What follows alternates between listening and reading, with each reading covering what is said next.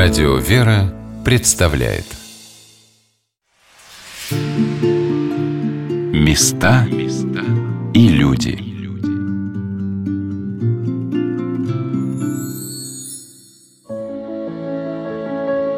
Сегодня на волнах радио «Вера» мы рассказываем о Важеозерском Спасо-Преображенском мужском монастыре, расположенном в Карелии. Это обитель, находящаяся в стороне от трассы Мурманск-Санкт-Петербург, которую зимой, наверное, и доехать сложно, становится для многих людей, приезжающих сюда, близкой и желанной, потому что здесь, рядом со святыми основателями монастыря, преподобными Геннадием и Никифором, важеозерскими чудотворцами, упокоился еще один человек святой жизни – блаженный инок Владимир. О нем я узнала уже приехав в монастырь. Благочинный монастыря иеромонах Симеон провел меня к небольшой часовенке, около которой не случайно поставлены даже лавочки, как рядом с могилкой, куда не зарастает поток паломников. Мы вошли с батюшкой внутрь, и первое, что меня поразило, это простое белоснежное надгробие под крестом в окружении зимнего сада.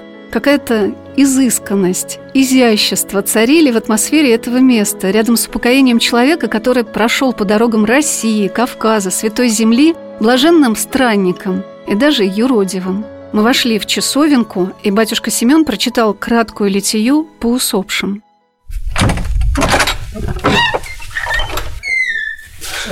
Владимир, покой Господи душу усопших раб твоих, братья наши здесь погребенных, Блаженного инока Владимира, иеромонаха Нафанаила, инока Ферапонта, схемонаха Игнатия, игумена Дорофея с братьями здесь убиенных, и всю братью нашу здесь, святой обители погребенных, прости всякое сокрушение вольно-невольное, затвори им вечную память. Души их во благих водорятся, и память их в рот и рот.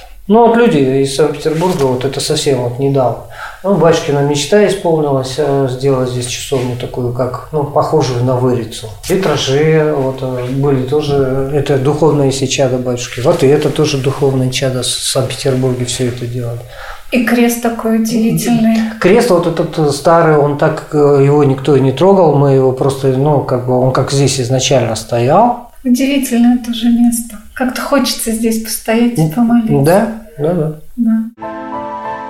После рассказа отца Семена мне захотелось не только подольше побыть в этой часовне, но и написать записочку, как это делают все паломники, обращающиеся за помощью к блаженному иноку Владимиру, как его здесь все называют. Они пишут и записки, там всегда за крестом, всегда полная коробочка. Вот. И молятся, и когда там какие-то серьезные проблемы приходят, он не прославлен великих святых, мы-то там литию служим, а они пишут записки и обращаются к нему как к святому и живому. Но они так свидетельствуют. Мы их направляем в епархию, чтобы они отправляли вот эти вот сведения туда, и там комиссия по канонизации работает. Могилка инока Владимира появилась в обители в 2000 году. По обнаруженным недавно сведениям, блаженного убили пьяные матросы, сбросившие его зверски избив с подножки трамвая в Петрограде в 1927 году. Его день кончины – 8 февраля, близко с блаженной Ксенией Петербургской. У нее шестого. Как это бывает, что живет на свете человек, которому открыто небо, он знает волю Божию, помогает людям своими советами, как поступить, молится за обращающихся к нему больных, и они выздоравливают. Когда я увидела его чудесную фотографию, мне захотелось узнать о нем как можно больше. Отец Семен рассказал, что инок Владимир предрекал, что его будут хранить трижды, и он упокоится в монастыре среди трех берез под колокольный звон. И действительно, поначалу инока Владимира похоронили на Преображенском кладбище в Ленинграде – а затем, когда кладбище решили закатать под застройки, родным усопших разрешили пересохранить останки. Одна из почитательниц инока Владимира назвалась его родственницей, и тело его, как вспоминала эта женщина, оказалось нетленным, и даже целы были части одежды. Многие верующие люди, родственники и знакомые тех, кто знал инока Владимира, приходили к нему на могилку на Богословское кладбище и по своим молитвам получали помощь. Отец Семен рассказал, как проходило событие перезахоронения инока Владимира в Ажиозерском монастыре. Вот эти вот березы, на самом деле, они долгожители. Их здесь было три. Инок Владимир же сказал, что меня похоронят между трех берез. И здесь стояло такие же три березы. И одна стояла здесь, на этом месте. И когда уже должны были погребать, никак не могли решить, в том месте его похоронить или здесь. И Господь ударил в одну из берез просто молнией, то есть показывая своим перстом божественным, что здесь нужно его хранить. Здесь самое удивительное надпись вот на этой плите. Здесь слова из Апокалипсиса апокалипсиса. Блажение мертвие, умирающие о Господе отныне. Ей глаголит Дух, да почеют от трудов своих, дела бо их ходят вслед с ними. Я, конечно, когда только пришел, я не понимал, а потом, когда уже время прошло, действительно, вот такие люди, которые после своей смерти, они действительно ходят. То есть они ходят, и их дела продолжаются здесь на земле. И это явно вот, вот вам свидетельство. Люди обращаются и твердо верят, да никуда это не денется. Он сказал, что меня похоронят между трех берез. Вот оно и случилось, он здесь и почивает. Что меня будут хоронить три раза, его три раза хоронить. Инок Владимир, в миру Владимир Алексеевич Алексеев, родился в старинном богомольном городе Луга, рядом с Санкт-Петербургом. У него была младшая сестренка Надежда, которая рано умерла. Семья, как и все горожане, была благочестивой. Ходили в храм Божий, на крестный ход с чудотворной иконой святого апостола-евангелиста Иоанна Богослова, явившейся рядом на Череменецком озере на острове. Семья переехала затем в Санкт-Петербург, не бедствовала, но юношей Владимир часто все свои средства раздавал нищим, покупал им еду, иконки и крестики, приходя к Казанскому собору. Ему так хотелось оставить мир, стать монахом. Но для него было очень важно благословение святого праведного отца Иоанна Кронштадтского, который просил его подождать. Само слово «блаженный» – это кто? Ну, это тот человек, который имел дар от Бога. Как это можно объяснить? То есть объяснить, что этот человек имел Рождества своего, благодать Божию. И, конечно, был очень послушлив, да, не злобив. Послушлив почему? Потому что он юношей пришел к Иоанну Кронштадтскому и просился в монастырь уйти. А он ему сказал, нет, ты исполнишь послушание перед своими родителями, то есть досмотришь их до самого конца, когда их погребешь, тогда Господь все управит. Ну, все, так сказать. Вот. Но там люди были совершенно другого толка. То есть они жили, жили Богом, то есть жили Его благодатью, любовью, которую получили от Бога к людям в первую очередь. Да? Конечно, Господь вот управил, чтобы он помогал людям. И поэтому он вывел его уже, будучи иноком, из нашей святой обители, и он был исповедником, потому что он всегда ходил а, во времена революции по Санкт-Петербургу. Представляете, что там делали? Он ходил всегда под лестники. Естественно, на него были всякие нападки, и каталажки его забирали. Но Господь его всегда оттуда освобождал чудесным образом. Всю свою жизнь инок Владимир совершал паломничество, ходил по святым местам. Не раз бывал в Иерусалиме, на Афоне, в Салониках, на Кавказе и в Киеве, в Сибири и на Соловках, обошел 36 российских губерний и думается не только ради спасения собственной души, а в это бедственное для России время помогая людям своей молитвой. Многие воспоминания современников говорят о том, что он мог вылечить человека, смешав в одной миске соль и перец и дав выпить больному, и человек выздоравливал. И, наверное, само присутствие инока Владимира в жизни людей многое в них самих меняло. Они проносили сквозь гонения, блокаду, атеизм, свою веру и чистоту жизни. А он видел ангелов. Идя навстречу человеку, смотрел поверх него на ангела-хранителя, чтобы узнать что-то, открывающееся лишь людям с чистым сердцем. Отец Семен вспоминал, как инок Владимир видел ангелов, золотивших купола храмов. Есть воспоминания, как в годы революции для вразумления людей, для их укрепления на одной из церквей в Киеве стали обновляться купола, и люди тысячами стекались к этому храму, который большевики впоследствии разрушили. Он часто неожиданно вставал во время беседы и спешно уходил, говоря, что Божья Матерь ему сказала идти на помощь тому или иному человеку. Как рассказывали, инок Владимир был озарен сиянием во время молитвы и поднимался над землею. И теперь в Спасо-Преображенском Важеозерском монастыре его могилка привлекает тихим светом своей молитвы к Богу за всех обращающихся к нему людей.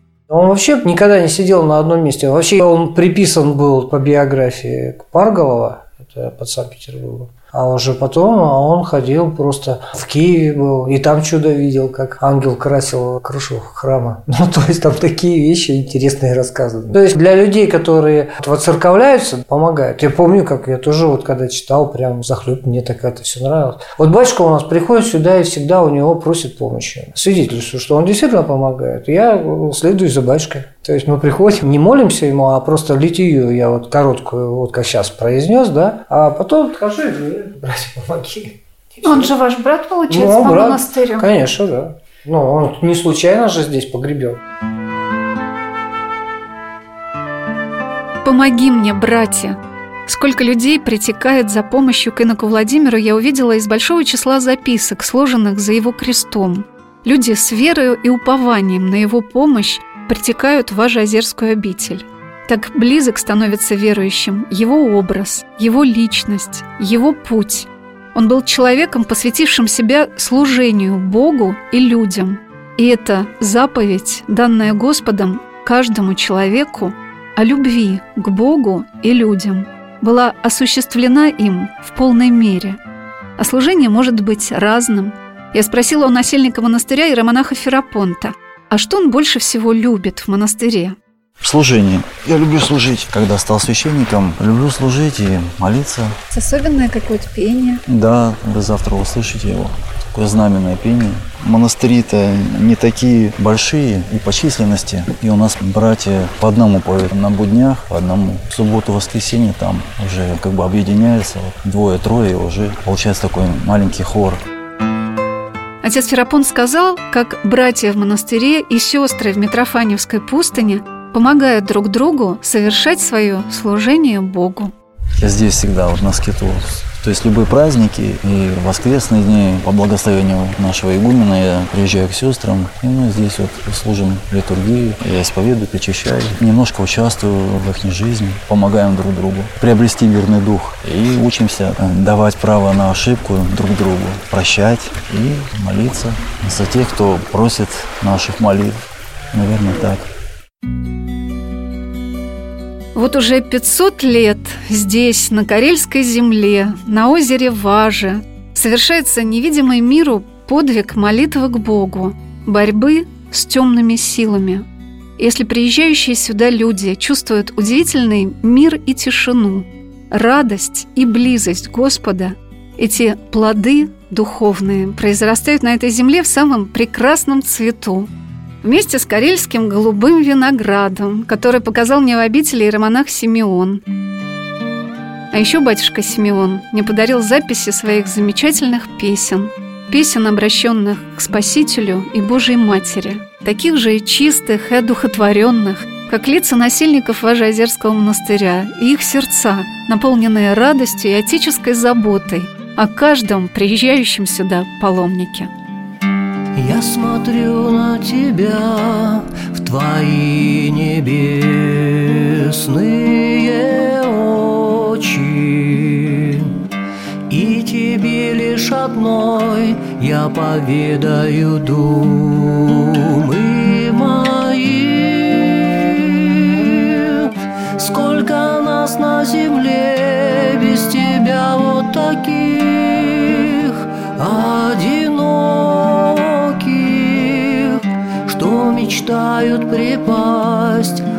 устами к одеждам твоим. Я зажгу пред тобой свое сердце от цвета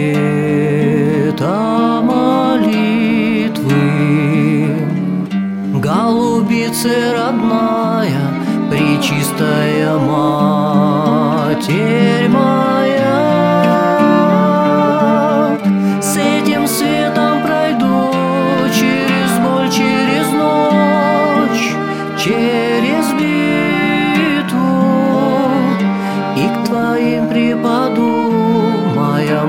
пречистым стопам.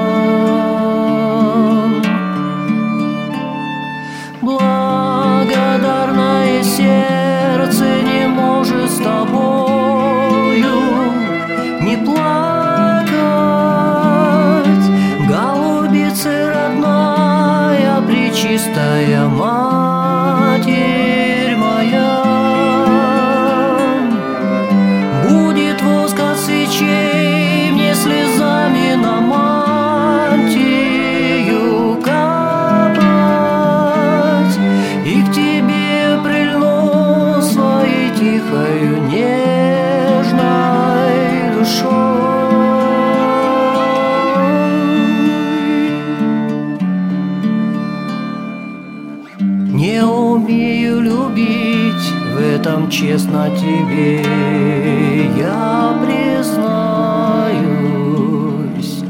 Научи посели меня лучик любви твоей я